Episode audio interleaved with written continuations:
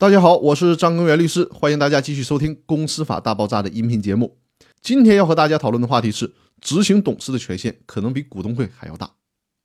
民法总则的第八十一条规定了，盈利法人必须设立执行机构，比如说公司，它的执行机构是董事会或者是执行董事，这个机构是必须设立的，不想设立也不行。在公司法的第四十六条明确规定了有限责任公司的董事会的职权范围。让我们来复习一下。董事会有哪些职权？第四十六条规定，董事会对股东会负责行使下列职权：第一项，召集股东会会议，向股东会报告工作；第二项，执行股东会的决议；第三项，决定公司的经营计划和投资方案；第四项，制定公司的年度财务预算方案、决算方案；第五项，制定公司的利润分配方案和弥补亏损方案；第六项。制定公司增加或减少注册资本以及发行公司债券的方案。第七项，制定公司合并、分立、解散或者变更公司形式的方案。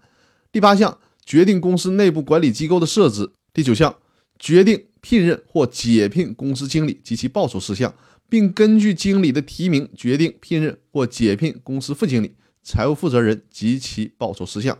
第十项。制定公司的基本管理制度，第十一项公司章程规定的其他职权。为什么又把这一个条文再读一遍呢？因为我从最高人民法院的民法总则理解和适用这本书当中发现了一个新的问题。最高法院院在书中清楚地表达了一个观点，那就是公司的执行董事的职权是可以大于董事会的职权的。法律依据是《公司法》的第五十条第二款，执行董事的职权由公司章程规定。这就意味着公司章程它可以赋予执行董事比董事会更多的职权，或者说也可以缩小执行董事的职权，只要是在章程当中予以明确就可以了。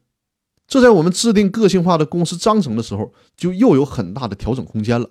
注意啊，这个问题可不是我自己的理解，这个是最高人民法院的理解。